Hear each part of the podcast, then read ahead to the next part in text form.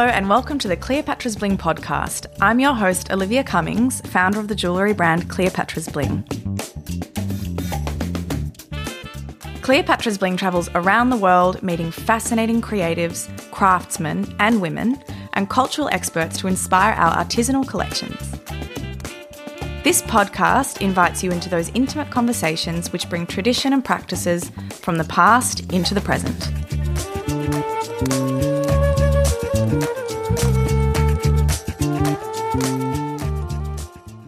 Probably seen a resurgence of cooking videos on Instagram and Facebook with people from around the world preparing delicious food.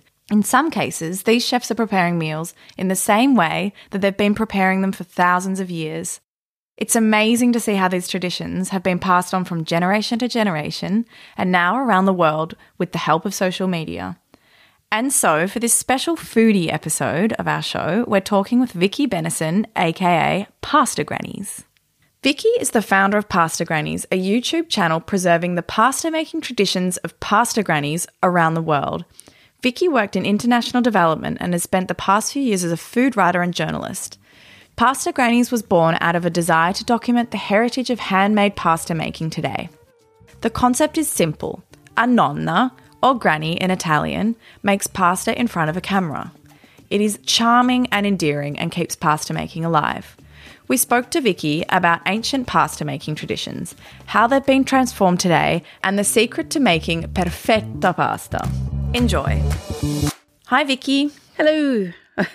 so, you're a food journalist. I imagine you have tons of favourite food. What was so special about pasta that made you start this project? It wasn't so much the pasta as the women who were making the pasta that I found very interesting. I was um, in Italy, um, faffing around really, um, doing some research on another book which never saw the light of day. And in the process of that, I um, noticed that uh, women over the age of 75 uh, were really the ones, only the one, the only women that actually made pasta on a daily basis. And I thought this was a domestic skill that was dying out. Um, you know, pasta isn't going to disappear, but it's being professionalized.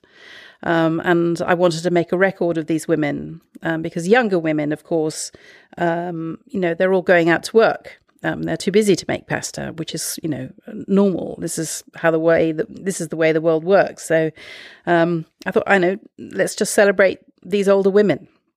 And uh, so I picked up a video camera um, without ever having picked up a video camera before um, and got started. wow, that's amazing. So I suppose we could say that you felt the need to preserve those pasta making traditions? Yes, I think it's not it's pasta traditions and it's uh, women's traditions, domestic skills uh, that are important. And I could have done bread, for example, or, something like that. But, you know, this is a generation of women that had to make pasta to put food on the table. Um, for everyone younger, it's been a choice. Um, you know, these are women who all had to um, pick up, um, were given um, little bits of pasta from about the age of five onwards, because women were expected to be able to do this. Um, particularly, I've had stories from Emilia Romagna by women who said that they couldn't get married without being able to make pasta. It was considered an essential life skill. Um, and I thought that was fantastic. These women have a kind of muscle memory, uh, which is disappearing. Um, and so, yeah. I suppose that sort of semi answers my next question. Why is it pasta grannies and not grandparents? Oh, well, yes. well, yeah, no, I mean, if if there are, you know, there are occasionally we find pasta grandpas. Um, it's either that they have picked up pasta making in uh, later life, um, or they've been widowed, or uh, something like that. They've or they're botanists who are kind of finding ways to cook their herbs, and uh, you know, pasta is one vehicle for it. It's that kind of thing that men have wandered into it. it you know, pasta making definitely had a pink label um, to the task. It wasn't something that men did in that generation of of people. Um, so yeah. So, what is the sentiment then amongst the nonne? Why do they feel it's important to keep young Italians replicating this in their own family life? um, I don't know if there is a sentiment, if at all. I mean, I, I think uh, they they shrug their shoulders and go, "It's a shame um, that you know my daughter's too busy." And of course, because they're still alive, they're still making it. Um, and I don't know what will happen in twenty years' time. Um, I think you know Nonna will still be the person that makes a fabulous Sunday lunch, but actually, what that Sunday lunch will be um, is something different. It won't be pasta made by her. Um, they probably go out to a restaurant or something. you know, yeah. So, how do you find the nonna? I have a granny headhunter, a granny finder. Um, she's called Livia De Giovanni, and um, uh, she and I work together, kind of targeting grannies, if you like. You know, we we rely on we rely on word of mouth, um, or sometimes we kind of the you know go through the local mayors of small towns. We sort of find out if there is a food festival and if you know who organizes it we'll ask them to give us recommendations for for women to be filmed. And so far so good. I always worry that we'll run out well i lived in naples for two years so i'm sure i could pass on some to you oh yes we've just been to uh, naples yeah we went to the island of Ischia, um, and it was fantastic. Every village is slightly different, and of course, they all think they're absolutely right, and everyone else is wrong. And I keep saying, "Look, I'm just the I'm just the messenger. You know, I didn't make this up." yes. So, what is it like to film the nonne making their recipes? Yeah, they're they're flattered and uh, surprised um, I, I, think they're quite self-effacing. There's, not the initiative hasn't come from them to be filmed. Uh, they all have to be persuaded to be filmed. I I get very um, sort of sentimental with all the women who are over ninety. Um, you know, the ninety-seven-year-olds, the ninety-five-year-olds, and the fact that they're still active and enjoying life. You know, you think, wow, I'm very humbled by their example. Um, and uh, so that's one thing. So, like, I love all my 90 year olds, over 90 year olds, and they have such stories to tell as, as well. I mean, you don't get them on. It's one of the reasons I wrote the book was so that I could try and get some stories down that, you know, that you can't fit into a YouTube um, episode. Um, so that's why the book has um, stories and recipes. Um, and so, and, and the other thing is that Italians' ability to make a party out of nothing. Um, you know, quite often half the village turns up and are behind the camera, and you know, someone finds a bottle of wine, and then suddenly there's a party, which I adore that kind of approach to life. Yeah. It seems like you really enjoyed participating in that culture. What did you learn about the diversity of the ways in which pasta is prepared all over Italy?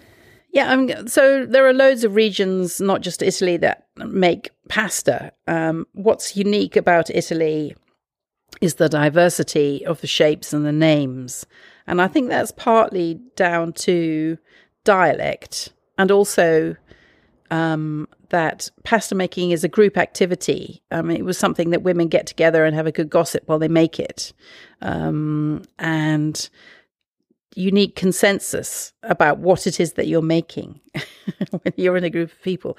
So you end up with a name that they've all decided to call it and and a shape. So you get this kind of mismatch of pasta names and shapes. That's why each village is different, each parish is different, slightly different.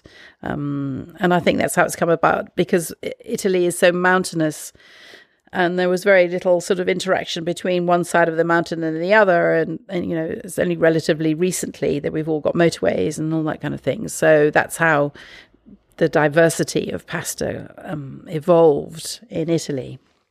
And then it changes again. I think you know what you find in even in australia i suppose but i mean i've i've only been to over to the states um, and, and then the ingredients change. So the pasta changes the pasta dish changes um, so that's quite interesting. Yeah. So, what were the origins of pasta making? Because you hear so many different stories about it being Chinese or Asian, and Italians would never agree with that, of course. But what have you learned? Um, I understand it was Sicily, uh, somewhere around. It was the Sicilians, but it was the Arabs in Sicily that started making something that looked vaguely like pasta there are also other things like um, people can have seen frescoes with the Etruscans doing something that they've seen the tools that could have made pasta, whether it did or not. Um, so, you know, we're talking quite a long time ago. Um, and then I can't actually, I'd have to look it up what the actual dates are, but, you know, eventually it, dried pasta was something that could travel and therefore it sort of spread across Italy. Um, so it was from Sicily that it started. And an, an Arab scholar noted it somewhere around the fifth century, I think. Amazing. So, how do you think pasta connects to everyday life in Italy, apart from being, well, I guess the main component of a lot of Italian diets? Do you think it connects people? I don't. Yeah, I don't think it is a component of each meal. I mean, it's true that even dogs get pasta for lunch. Um, it. Uh, I think the development of pasta as a daily dish is something that's happened since the Second World War, and because dried pasta is something that you had to buy. Um, it was a middle class aspiration to be able to go out and buy pasta. Making your own, you needed to be able to afford the flour. Um, so uh, you have pasta oh, it's quite a long subject, but basically, um, you could you would make pasta when you could afford to make it. And it was quite often a Sunday thing, um, and uh, so quite a lot of the kind of more everyday pastas are the soup ones and the gnocchi ones where you're maybe cutting. I'm thinking of a, a dish in Abruzzo where you're actually kind of cutting it with polenta and then you're making little balls and then you put it into a soup and stuff like that. So the, the big dishes like lasagna was never an everyday dish. This is for Christmas um, uh, and uh, you know the meat ragouts. Uh, meat uh, meat was only eaten you know two or three times a year originally. So these are special occasion things, and then the everyday aspect of it has developed um, since uh, the Second World War, or at least throughout the 20th century. Um, you know, during fascism, the lead up to the Second World War, there was quite a lot of um, uh, f- food shortages. So, you know, there was that aspect of it. And pasta, there's a woman called uh, Karima Moyer-Nocchi who's written a book on it. It's quite interesting. But um, so the sort of dynamics of society, you know, pasta has reflected that. It's sort of pasta as a national Italian thing has only sort of been the case, you know, since the beginning of the 20th century. Um, of course, you have different pastas. Um, so the, up in the north, it's the egg paste egg based pastas. And then down in the south, it's the semolina, the durum wheat um, based pastas. And of course, you get this, you still get meat sauces down there, but then you've got different sort of types of vegetables because you're in a much hotter climate. So up north, you'll get more of the kind of zucca, and that you'll make that with a gnocchi, for example, or you'll put it into a ravioli and you'll serve it with a um, you know, the cappellaccis, and so you'll have butter and sage served with it. So it's quite a different approach, which is the wonder of it. Yeah. Oh, I'm starting to feel hungry. I'm wondering how does the image we have of pasta outside of Italy compare to the image of pasta within Italy? I don't know how to answer that. The I think uh, the image in Britain, I think, is well, the way that we eat pasta is slightly different, and we eat bigger bowls of it. For example, I think people are more exposed experiential and uh, do things to pasta that they would never think of doing in Italy. There is more; it's more traditional um, how you eat um, pasta in Italy. um, yeah. So, I mean, people aren't kind of hidebound by all that tradition. They go, oh, you know, what shall I do with this spaghetti? I know, you know, I'll add a ragu, and everyone in Italy would fall over in horror because they know it's only tagliatelle that you have with a ragu or whatever. Um, yeah. So I think, um, yeah, but I think the, you know, pasta is a universally loved dish or ingredient. Um, uh, so I think it's a, you know, enjoyed as much in the UK as it is in Italy, almost. Mm. Sorry, I was just thinking. I mean, it does still tend to be a lunchtime thing in Italy as well. That the people, you know, they, a they don't eat breakfast. B they'll have it at lunch, and then you know in the evenings it'll be something like a salad. So they that sort of the dynamics of eating is slightly different in Italy. They all still go home for lunch if they can as well. And, and if they don't, you'll find on the sort of industrial sites that there'll be a canteen uh, for the workers that still does really quite good food, um, quite reasonably priced uh, meals, where of course pasta is the option. So, what have we learnt from these Italian elders and how Italian cuisine has adapted to accommodate really hard times of the country during which food was scarce? Well, they're very frugal. My grannies never throw anything away. I mean, I have one example of, you know, the pasta water isn't poured down the sink, it's actually used to rinse dishes. Um, oh, wow. And. Um, but you know, if you've got any leftover meat, then that's actually put into a ravioli. Uh, you don't throw it away. Um, so also the sort of seasonality of it um, is important. You know, you wouldn't think of using zucchini in the middle of winter, although that's changing um, a little bit. And I think these women are also very active. It's not just um, the food that they make, which is often very simple. I mean, our grannies only ever learned to make uh, two, maybe you know, one, two, maximum three pastas in their lives. They only do that. Um, whereas we think, oh my gosh, you know, there's sort of hundreds of pastas to learn. They don't worry about everybody else's pastas. you know, people in people in Liguria aren't worried about what they're doing down in Calabria. And yeah, these women are very active. They've they never sit down, you never see a sort of comfy chair anywhere.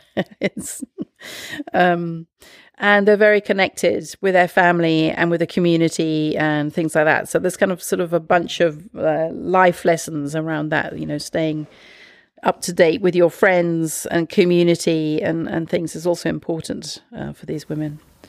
I think we could call Pasta Grannies a kind of pasta making preservation project. Yeah. As someone working to preserve these traditions, which parts do you see as being best preserved and which are most at risk of being lost?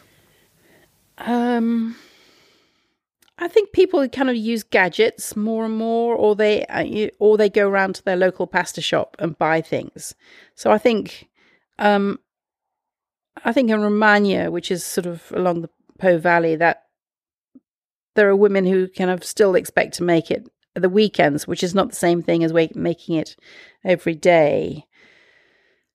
So I think pasta, as I mentioned previously, is being professionalized. It's changing. You know, people aren't going to stop eating pasta, though, of course, Italy is also affected by the kind of gluten free thing. Um, so less pasta is being eaten, more fast food is being eaten. So there's sort of there, there are changes afoot in the way that Italians eat my local supermarket, for example, you can now buy lots of gluten free products. You can buy, um, you can even buy ginger. When I first moved to Italy, you couldn't buy ginger. so there's kind of there's sort of influences of you know Japanese and Asian slightly um, on their cooking. You know, um, so every, the media has an influence on that. Um, yeah, so so it's changing. I don't think it's so it, it will be lost. I think these skills will be lost, um, and I think it's it's in some ways a good thing. I mean, you know, people are wealthier, they have more leisure time, or they're using it differently, and one shouldn't be too too romantic about poverty. I mean, you know, the reason these women were doing it every day is because they had to, and now women have choice, and that's fantastic. Um, uh, so, you know, in setting up the channel, it was about sort of, you know, celebrating them and waving that generation goodbye. It's not an expectation that we're all going to go and be housewives and, and, you know, work, work ourselves to the bone with making pasta on a daily day basis. Um, you know, unless you particularly want to. And then that's, it's great. That's a choice. Um, yeah. I imagine it creates a kind of generational divide between the older and younger Italians.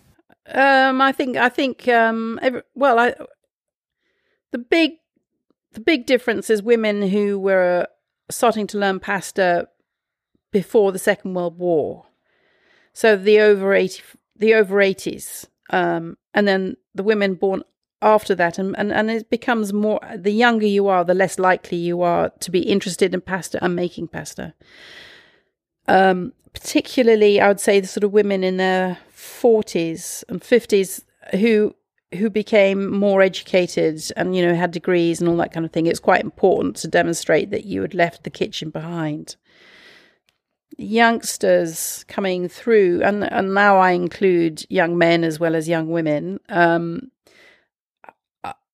are more aware of traditions and are more interested in in continuing those traditions. And i've sort of visited pasta making classes in Faenza, which is in, in Emilia Romagna. And, you know, the guys are learning how to make pasta because it's a good way of, de- of impressing the girls. so, so, you know, it could be that in another 10 years it's a guy thing, not it's not a woman thing, you know. Um, so we'll have to see how that goes. okay, so how do these nonne then feel about using machines when they make pasta? Uh, the further north you are, the more likely you'll see women using the gadgets, you know, the pasta machines. Um, you know, in the, in the Veneto, I think it's sort of, you know, it's practically unheard of to sort of still be using a rolling pin. So, um, you know, pragmatism rules. Also, I mean, sometimes we recently filmed a 97 year old who used a rolling pin until she was 82 and then because she's slightly unsteady on her feet you know she she now uses a machine. So there there is uh, those uh, considerations of um, um, you know I still want to make pasta but actually it's quicker. I I don't think actually a, a machine a machine is useful if you're short of space. You know the the main thing about um, uh, particularly the egg pastas where you're using 90 centimeter um, rolling pins is that you need a table to do it. And you may not have that in your kitchen you know so it's it's those are the kind of considerations. Personally i think it's just as quick and just as easy to use a rolling pin if you have the space. So speaking of which could you give us an example of a traditional recipe that has endured the test of time?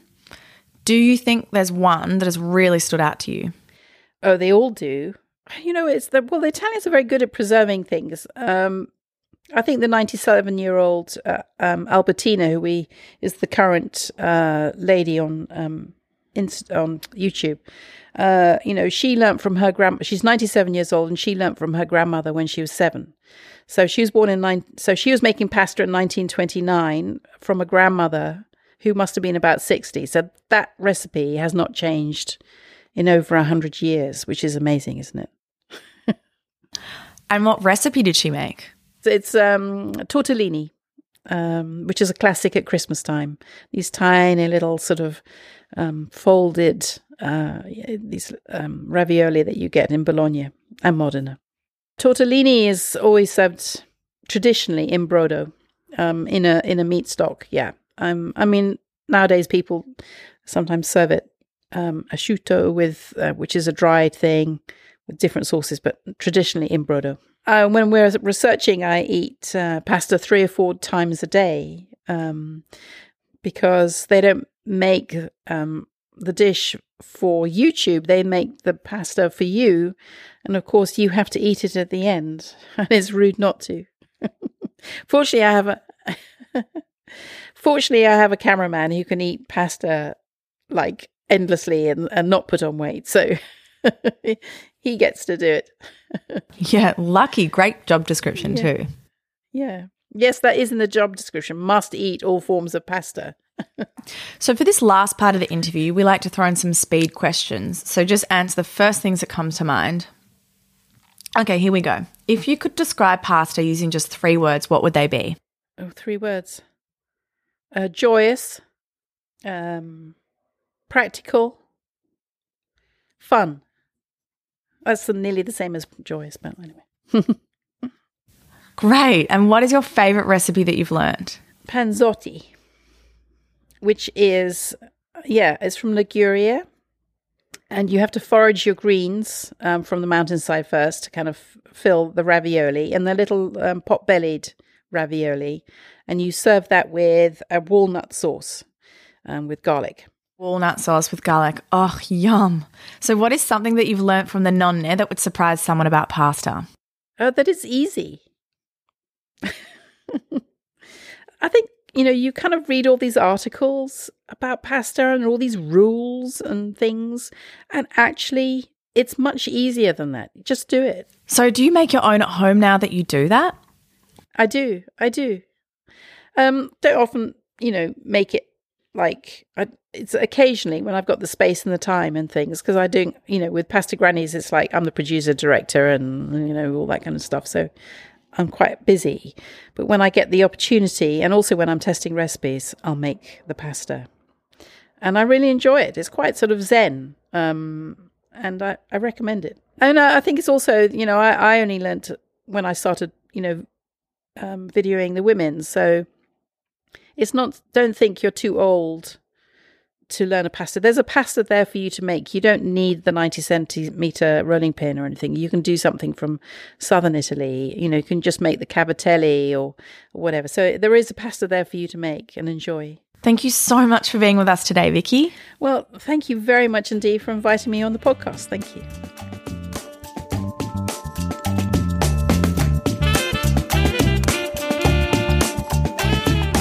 For listening to Cleopatra's Bling podcast. For more information on Vicky and to see her videos, go to pastagrannies.com or search Pasta Grannies on YouTube. And check out our related My Italian Summer collection, which was inspired by the food, love, and joy of life in Napoli at cleopatrasbling.com. This podcast was produced by Studio Ochenta with original music by Cameron Alva. If you liked the show, share it with a friend and send us some stars on Apple Podcasts. Until next time, stay curious.